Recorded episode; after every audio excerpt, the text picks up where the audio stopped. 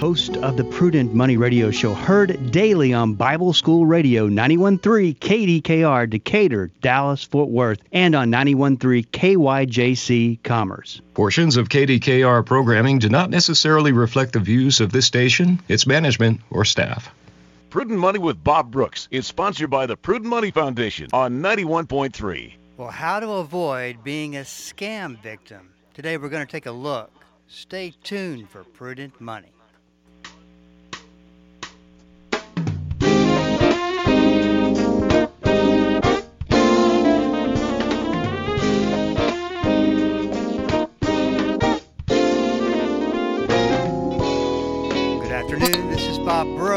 And you are listening to the Prudent Money Radio Show. Thank you so much for joining me today. You know I do appreciate it. Listen, if you need to get help with a question, need a question answered, uh, looking at a uh, financial situation, trying to trying to figure things out, I got a couple resources for you. The first one is go to prudentmoney.com and check out the website. There's a lot of information there, but there's also an Ask Bob section that you can send an email in. We'll get you taken care of. Now, sometimes it's not that easy. There's a complicated situation. Uh, maybe you're trying to figure out a risk level, or maybe you're trying to figure out if you've got your 401k invested the way that you want. Whatever it might be, you can send a. Uh, you can go to the the uh, portion of the website that has my calendar on it, and you can pick a time for a phone call and we can give a do take a little bit more time to answer your question that way as well. So there's a couple of ways to get information, all at prudentmoney.com. Had some questions come in yesterday regarding the story that I did on CEOs and the CEOs dumping uh, dumping company stock, selling company stock. And I wanted to make sure that, that you understood the significance of this because it, and a lot of it comes down to whether or not that I explained it well enough. I'm, I'm sure. But I wanted to give it another shot and talk a little bit about it so that you understand the significance of what it might mean. Jamie Dimon is the CEO of JP Morgan Chase. And just recently, he sold $150 million worth of stock. Now, this is the, for Jamie Dimon, this is the very first time that he's ever done a stock sale like this. And if somebody that's a higher up, such an you know C-level executive, or is uh, they have to report if they're selling comp- uh, company stock. He says he is cautious about everything. He also gave, I think he also gave a, a, uh, a reason, uh, something about family estate planning. But this is significant, not because that he, well, it's significant because he sold the stock, but it's significant because Jamie Dimon, unlike a lot of CEOs, is very much connected to the Federal Reserve and connected to the White House. So one would assume that Jamie Dimon knows a little bit more that's going on that most people don't know. And the question that comes up is is Jamie Dimon selling stock because he does know something or see something that has him concerned and would motivate him to go through this the process of selling $150 million worth of stock. Back last year, and this just this seems like a long time ago, but it was just last year. First Republic Bank uh, was taken over by the FDIC.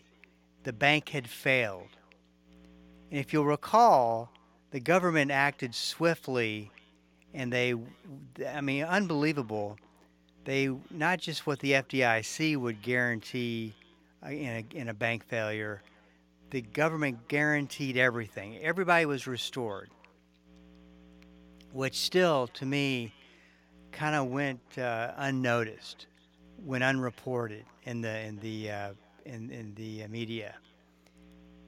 But who did they call to come in and clean up the mess? They called Jim, uh, Jamie Dimon.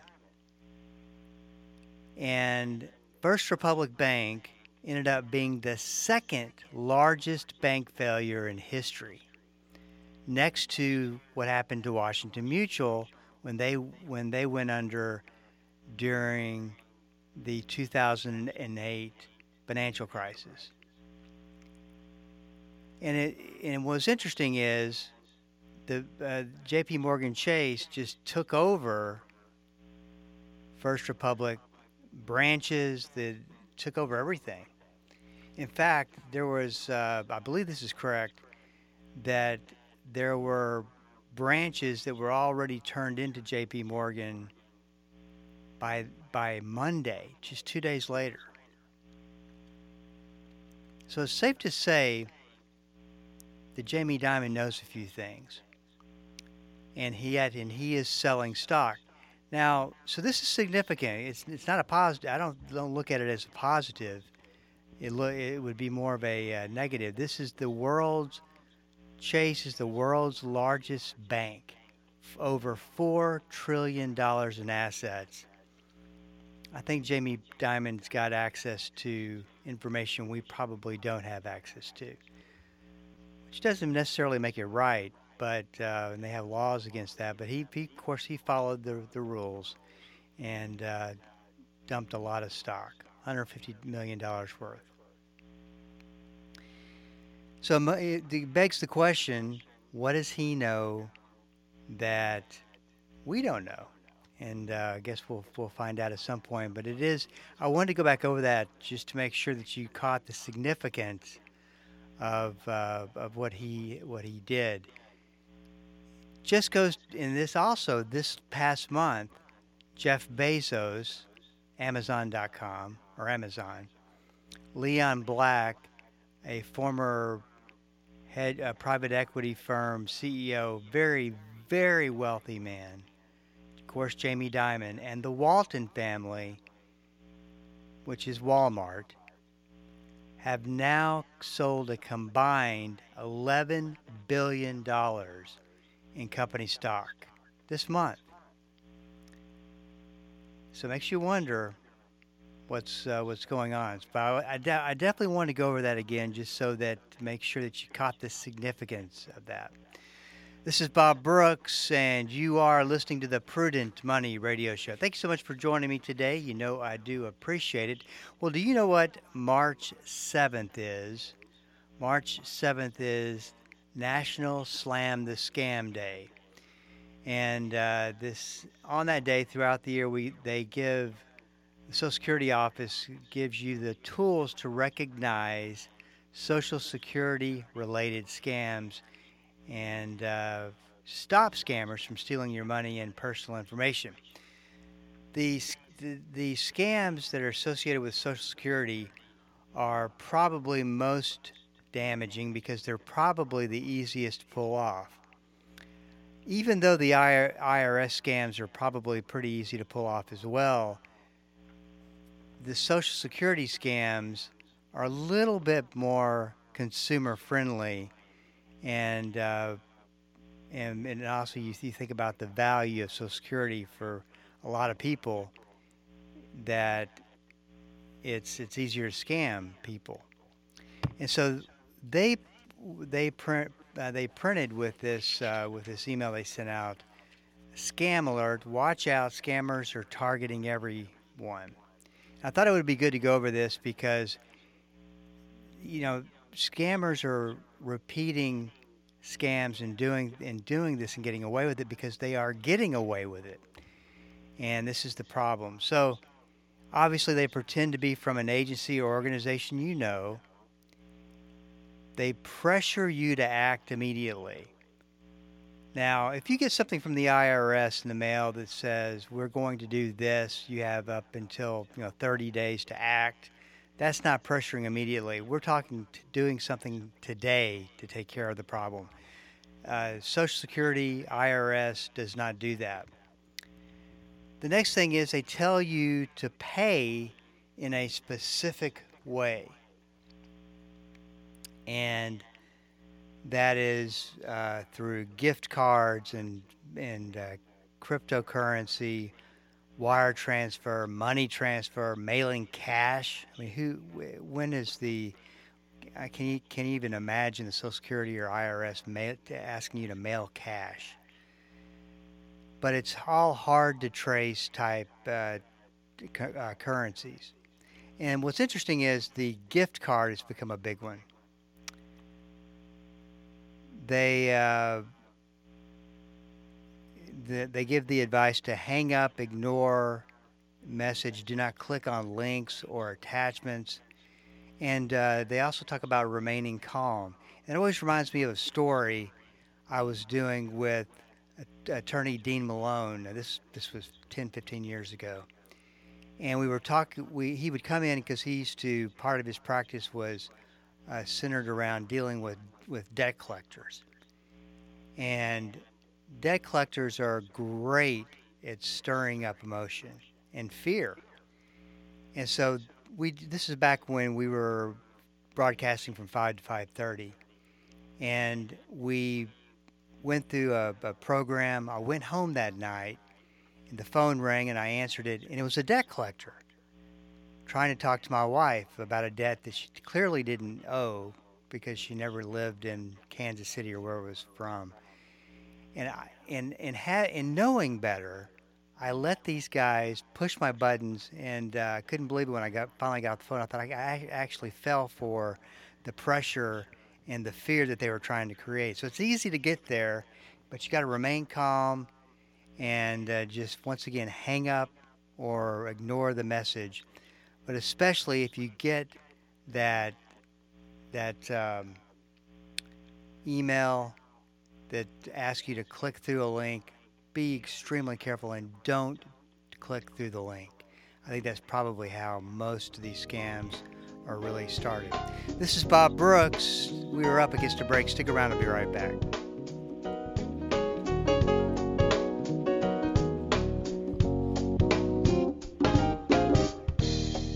Hello, this is Bob Brooks. Proverbs 22:3 and Proverbs 27:12 are the exact same verse word for word. I call them the stewardship verses of risk. A prudent person foresees danger and takes precautions.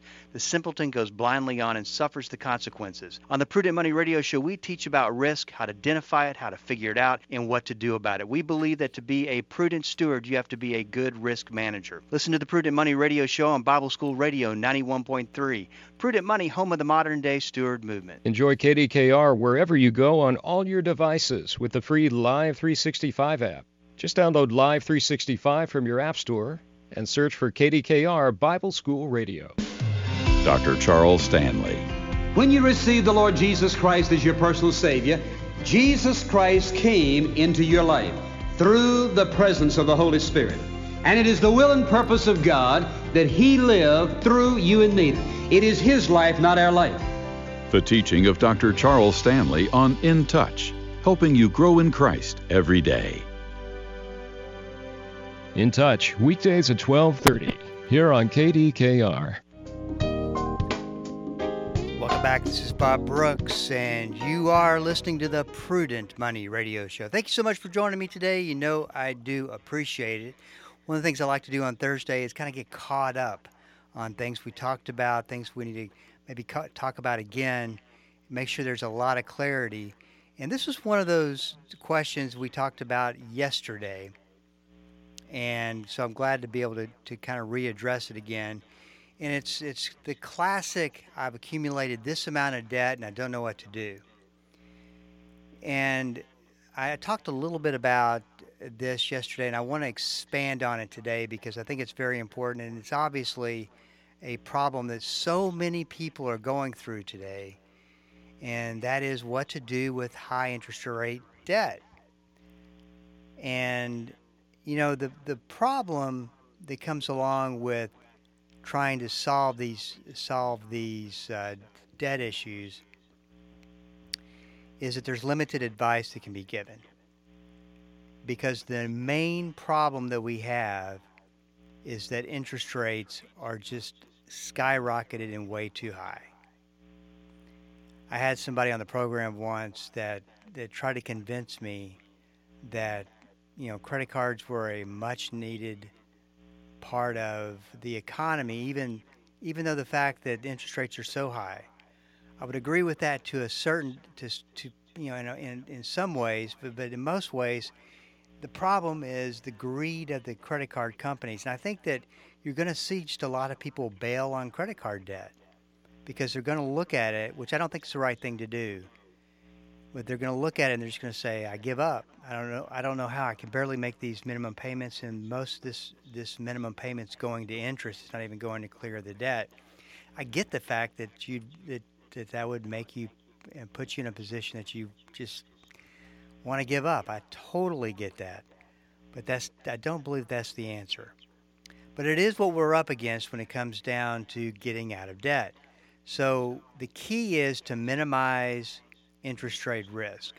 Probably the best place to go is uh, equity in your home, and so you definitely want to you want to find out and check that avenue out first to make sure that you can't use a home equity loan or something like that. That's a that ends up most cases being a good idea and in a source of lower interest rates. The next thing that you've got to do is you've got to, even though interest rates may not be where you want them, be honest with yourself, put a, pay, a payoff plan together so that you know it's going to take this amount of time to get to, to pay off the debt. Now, here's a couple of things that that work in your favor when it comes to setting up a payoff plan. Even though you don't like the results, even though that you don't like how long it's going to take, but executing a payoff plan is that the longer that you do it, the longer that you stay current, you do a couple things for yourself. First of all, you, you develop and reinforce a habit and increase your focus on what you're trying to accomplish, which I think is extremely important. Number two, you create a better situation for your finances the more that you contribute to your plan. So, said another way, the more that you contribute to your plan, even though it's even though you're paying way too much in interest, you're still knocking those balances down, and there comes a point that your credit score may start to improve. I mean, it'll definitely start to improve at some point, but it may shock you that it, uh, it'll happen a lot quicker than you might think. So as that credit score goes up, then there's options that open up at lower rates, and even then, uh, you know, you're still 17. I, the about the best rates that I've seen is is 15 to 17 percent, something like that. But still, that's better than uh, being in the 20s. Makes a very big difference. So the so the more that you knock that debt out, even though it's taking a lot longer than you want to, the better your credit score gets, the better your credit reports get, and uh, most importantly, you still you develop that habit of you setting a goal out there and trying to accomplish it. And think of it this way: let's say that you're paying a thousand or twelve hundred dollars a month on credit card debt or whatever it might be, and you get that that debt paid off. Now you've got twelve hundred dollars that you've gotten become uh, used to spending to pay off debt, and you can start saving that money and start developing a, be- a better retirement plan or whatever wherever you're seeing a gap but it's just it's just a habit that you can continue on. Now, negotiated agreements. There's a, a lot of a lot of debt uh, debt counseling companies, a lot of debt repair, a lot of uh, debt consolidation companies that will tell you, you know, you've accumulated you've accumulated all this debt. Just pick up the phone, call one eight hundred get out of debt. That's not a real company and we will we'll get your your uh, interest rates cut way way down. We'll get your payments cut in half, your debt cut in half, and it just doesn't work that easily. In fact, that what I would suggest is, and I wrote about it in my book Deceptive Money, is that it increases the problems more. The chances of increasing the problems more so than fixing the problems is uh, it's just a greater probability.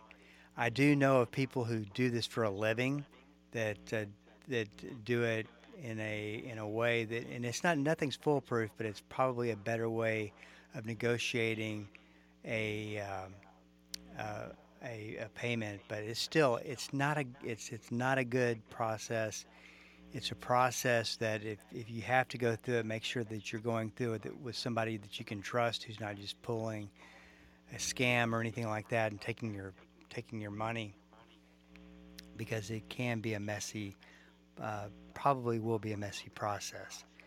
Uh, but you know, it sometimes uh, if, if, if it gets to that situation and you feel a peace about it, do everything you can to pay that off without having to go through a negotiated agreement. Yeah, you know, everything goes goes into uh, uh, collections. It's just a it's just an absolute mess. And one of the things that these debt these uh, debt consolidation companies will tell you is that they will prevent you from being sued, which is not true. In fact, there's uh, in my research and writing the book Deceptive Money, which has been uh, was back in 2009, and it's interesting how relatable uh, the vast majority of that book is still today. That's why I even bring it up.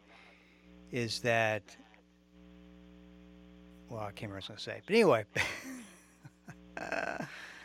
Gotta love live radio. But anyway, uh, the oh, I know what I was gonna say is that these these companies, what they will do to make you believe that there is no there's no hope at all, and uh, when this is not even true. And I and I've, I've written about it and broken down a lot of these a lot of these actual contracts that people would get from these debt, consolid, uh, debt consolidation companies and where they're really kind of they're basically they're ripping you off.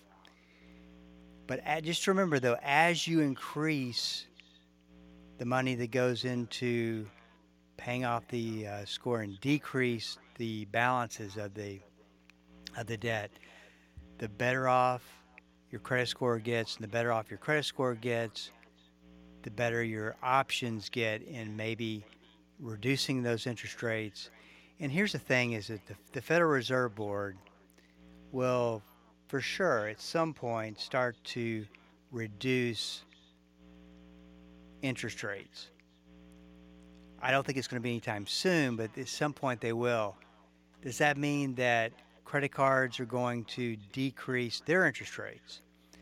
Well, if you think about it, and this is what is really frustrating, I think, for most for most uh, most consumers, if the average interest rate on a on a credit card balance is 24 percent, 24, 25, depending on who you who you follow, the average interest rate, which is just unbelievable,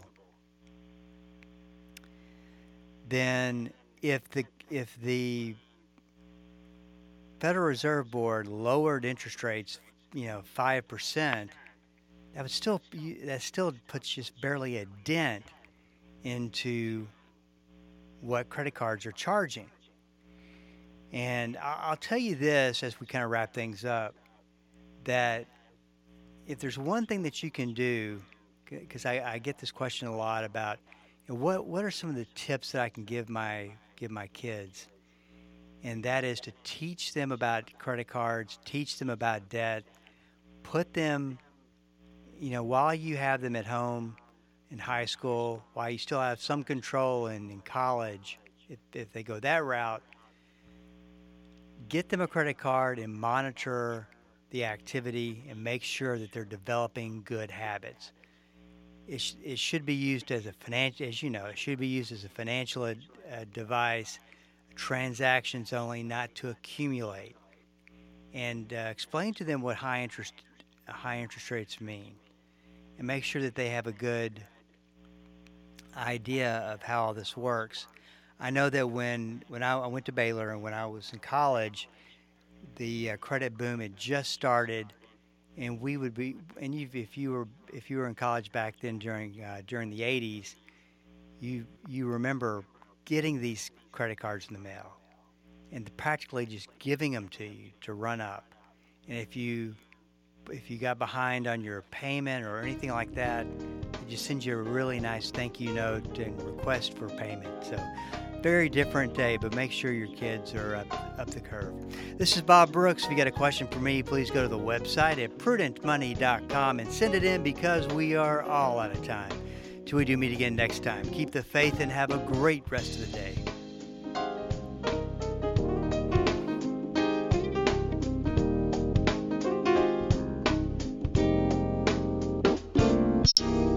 That's all the time we have for today. Questions or comments for Bob, or to find out more great information like what you've just heard, visit www.prudentmoney.com. Be sure to join Bob Brooks again for the next edition of Prudent Money.